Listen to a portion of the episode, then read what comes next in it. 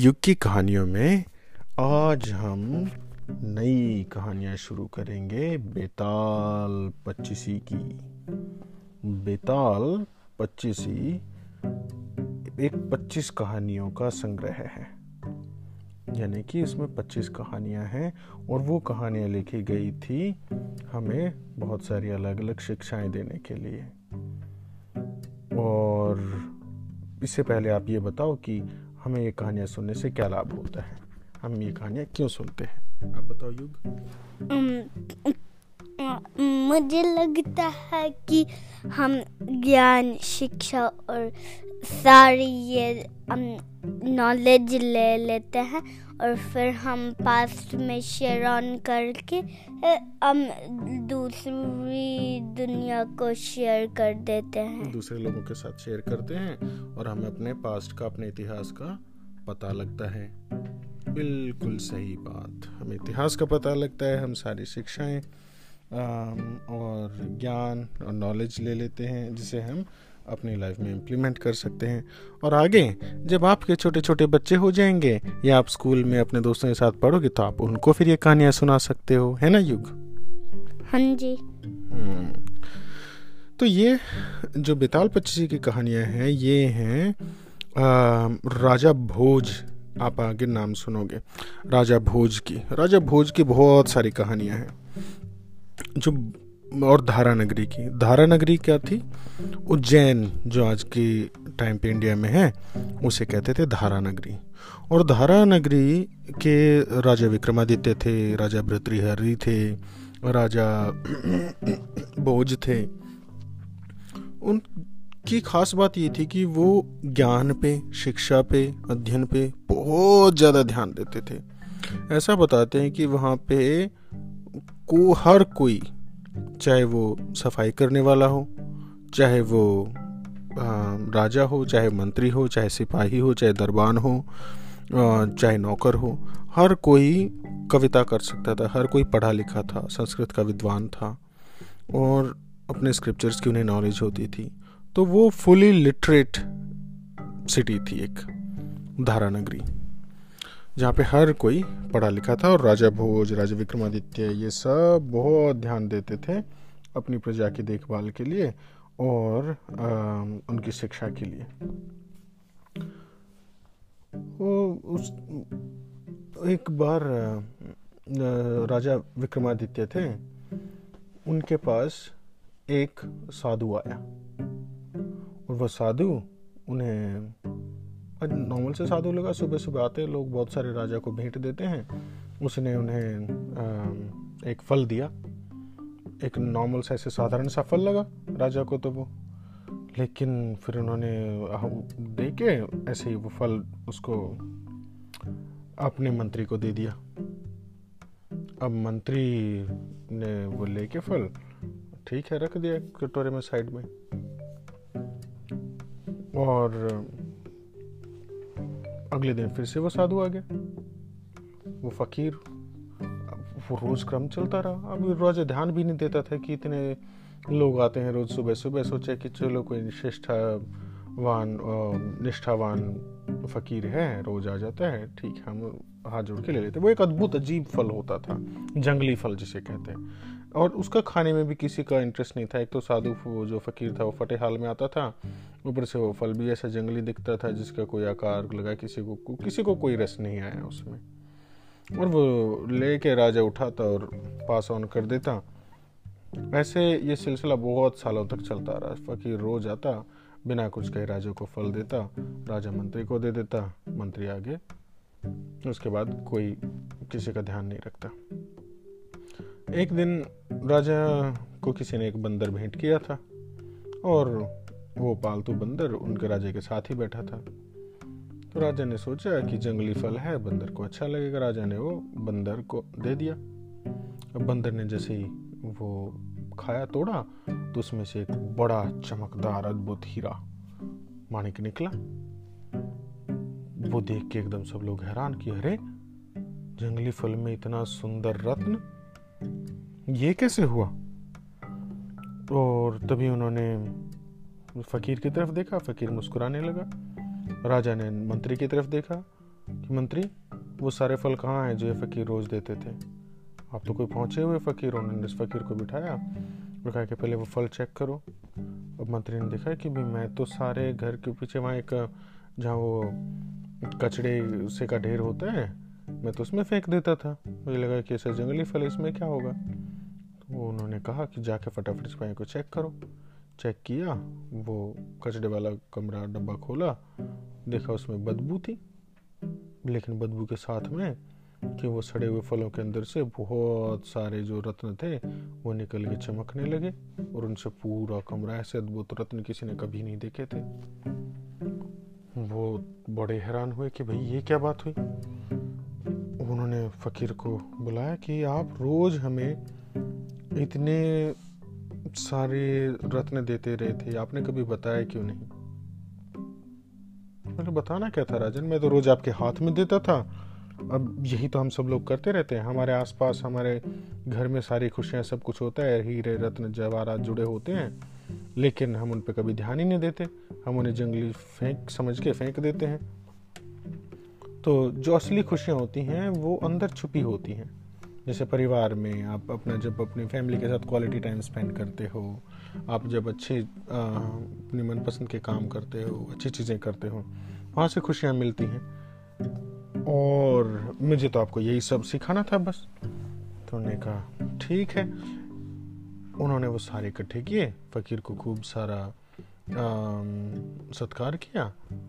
और फिर राजा भोज को लगा कि इतनी सिंपल सी तो बात नहीं हो सकती है, राजा विक्रमादित्य को। कि इतनी सिंपल सी तो बात नहीं हो सकती कि आप इतने दिन से रोज आ रहे हो और ऐसा आप हमें हीरे दिए जा रहे हो। तो आपके पास ये आते कहाँ से हैं? अरे, आते कहाँ से हैं राजन? ये छोड़ो। लेकिन ये सोचो कि मैं दे क्यों रहा हूँ? अब बात तो सोचने की थी। कि जिसके पास इतना सारा धन है, इतने सारे रत्न हीरे जवाहरात हैं, वो फिर भी फकीर वेश में क्यों रहता है? और क्यों गरीब उसको उनका कोई मोल नहीं है? और वो दिए क्यों जा रहा है? अपनी सारी दौलत लुटा रहा है राजा को। अब ये सोचने के लिए राजा समझ गया कि ये तो कोई पहुँची हुई चीज़ है, इनको कुछ, ना एकांत में जाके इनसे वार्तालाप करते हैं, पूछते हैं। तो बोला, महाराज, अब देखो सब चले गए हैं। मैं, आप मुझे सही बताओ कि आपका क्या तात्पर्य है? आपने क्यों ऐसा किया है? कोई तो गूढ़ अर्थ है इसके पीछे। तो इसने कहा कि मैं धारा नगरी के का हितैषी हूँ और उसके लिए मैं एक तंत्र साधना कर रहा हूँ। और उस तंत्र साधना के लिए मैं पास के शमशान में मुझे एक ऐसे इंसान की ज़रूरत है, जो जागा हुआ भी हो, जो होश में हो और बहादुर भी हो। यानी कि जो हाँ बहादुर हो और साथ में होश में हो। तुम बहादुर हो ये तो मुझे पता था। लेकिन तुम होश में नहीं थे क्योंकि तुम बस ऐसे ही काम करते जा रहे थे। होश में रहने का मतलब है कि आप चीज़ों के वास्तविक रूप को ना समझो। इसीलिए मैं तुम्हें फल देता था कि जब उस तुम चीज़ों की गहराई में उतर के उसको समझ पाओ। अब तुम समझ सकते हो और मुझे लग रहा है कि तुम मेरी मदद कर सकते हो मेरा आ, मेरी तंत्र साधना सिद्ध करने में। अब बात तो उसने बड़ी कही थी और अब राजा विक्रमादित्य को उसने बुला लिया कि ठीक है। और राजा विक्रमादित्य भी चले गए कि ठीक है भाई, अब वो रात को पहुँचे, वहाँ पे वो तांत्रिक जो था, वो तो बड़ी साधना कर रहा था। साधना कैसे? उसने बहुत सारे नरमुंड बिछा रखे। अब शमशान में तो रात को लोगों को बहुत डर लगता है। शमशान जगह ही ऐसी है जैसे कब्रिस्तान है या शमशान है। वहाँ पे बहुत सारे लोग डरते हैं, सब डरते हैं रात को जाने में। तो इसलिए सच में बहादुरी की तो ज़रूरत थी और उसके ऊपर से वो तांत्रिक जो था, उसने बहुत सारे नरमुंड कर रखे, एक आगे मुर्दा था, उसको बिछा रखा तो आगे हवन कर आग जला रखी और कहा, आ जाओ, बड़ा भयंकर नज़ारा था। लेकिन डर तो सबको लगता है, विक्रमादित्य को भी डर लगा। अब डर लग के लेकिन फ़र्क इतना होता है, कायर जो होते हैं, वो भाग जाते हैं। और जो बहादुर होते हैं, वो डरने के बाद भी काम करते हैं, डर का सामना करते हैं। जैसे जब महाभारत में कर्ण का अर्जुन से सामना हुआ तो कर्ण के सारथी थे काशीराज। काशीराज ने कहा, क्यों कर्ण, डर गए? सामने अर्जुन का रथ देख के अर्जुन कृष्ण सा सारथी और सात गुणों वाला अर्जुन का रथ। तो कर्ण ने एक बड़ी अच्छी बात कही थी, कहा था कि काशीराज वो काट के योद्धा होते हैं जिन्हें डर नहीं लगता। लेकिन असली योद्धा वही होता है जो डरने के बाद भी अपने डर का सामना करे और युद्ध करे। आप रथ आगे लें, मैं युद्ध करूँगा। तो ऐसे ही विक्रमादित्य को भी डर तो लगा, लेकिन वो उसके पास पहुँच गए थे। अब तांत्रिक ने उनसे कहा कि, राजन, यहाँ से दो कोस दूर, यानी दो मील, करीब तीन चार किलोमीटर दूर पे एक शमशान है, दूसरा शमशान है, और वहाँ पे एक पेड़ है बरगद का, बहुत बड़ा सा, पुराना सा पेड़। और उस पेड़ पे मैंने एक लाश टांग रखी है। आपको वो लाश यहाँ तक लेके आनी है। लेकिन शर्त इतनी है कि आपने बोलना नहीं है, बिना बोले लेके आनी है। अच्छा। राजा डरता डरता डरता गया। बहुत बिल्कुल अंधेरा था। दूर दूर तक कोई नहीं, कहीं उल्लू बोल रहे कुछ? ऐसे जंगल के अजीब अजीब सी आवाज़ें आ रही। अब राजा चढ़ गया। सॉरी पहुँच गया। पहुँच के उसने देखा कि उस पेड़ पे तो एक नहीं पच्चीस लाशें टंगी हुई थी। वह राजा ने किसी तरह से हिम्मत करी और किसी तरह से वो तलवार लेके अपने पेड़ पे चढ़े और चढ़ के उन्होंने एक लाश को रस्सी से जो टंगी हुई थी, काट के नीचे गिराया। नीचे गिरते ही वो एक बार आ, ज़ोर से हँसी बोले अरे तुम तो ज़िंदा हो? बोले नहीं मैं ज़िंदा नहीं हूँ तुम्हारी शर्त क्या थी? कि तुम बोले तो मैं चला। और ऐसा कह के वो जो लाश थी उसको बोलते थे बेताल। बेताल वापस से जाके पेड़ पे लटक गया। राजा को बड़ा गुस्सा आया। कितनी मुश्किल से तो मैंने इसे उतारा था। और ये फिर से वापस जाके टंग गया। ये क्या बात हुई? राजा फिर से चढ़ा, गुस्से में अब की बार। फिर से गिराया। गिरते अब की बार वो रोने लगा। बोला, अरे, कहीं चोट लगी क्या? बोला, अरे, मूर्ख, मुर्दे को कभी चोट लगती है। मैं बेताल हूँ। लेकिन तुम फिर से अपना होश भूल गए बोल पड़े। मैं चला और ऐसे कह के वो फिर से पेड़ पे लटक गया। अब की बार राजा ने फिर से होश से काम लिया कि हाँ ये तो मेरी गलती का फ़ायदा उठा रहा है बार बार ऐसे ही मेहनत करा रहे हैं। तो बोलता है कि बोला नहीं, अब की बार वो गया, चढ़ा, और उसने फिर से काटा, वो गिरा, और फिर से यहाँ साग गिरते।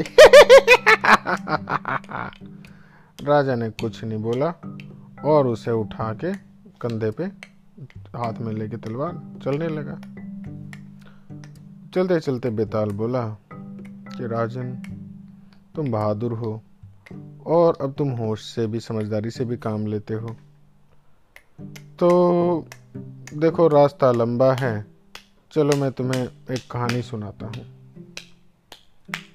और शर्त यह है कि तांत्रिक के पास पहुँचने तक तुम्हें बोलना नहीं है। अगर तुम बोले, अगर तुमने अपना मुँह खोला तो मैं फिर से जाके पेड़ पे लटक जाऊँगा। यहाँ से होती है बेताल पच्चीसी की पहली कहानी शुरू। ये तो थी कि बेताल पच्चीसी कैसे बने। और ये लिखी थी बेताल भट्ट ने। बेताल भट्ट जो थे, उनके मंत्री थे। उन्होंने ऐसी अलग अलग कहानियों से राजनीति की, राजाओं की को शिक्षा देने के लिए अलग अलग कहानियाँ लिखी कॉन्सेप्ट्स दिए, जिनसे हम लोग बहुत सारी बातें सीख सकें। न्याय का दर्शन उसमें होता है। न्याय दर्शन है, सिद्धांत हैं, बहुत सारी चीज़ें हैं। तो ये थी बेताल पच्चीसी। अब इसमें एक से लेकर और पच्चीस अलग अलग कहानियाँ हैं। इसके बाद मैं अगली कहानी आपको सुनाता हूँ बेताल पच्चीसी की। Good night. Good night. Bye bye. Thank you.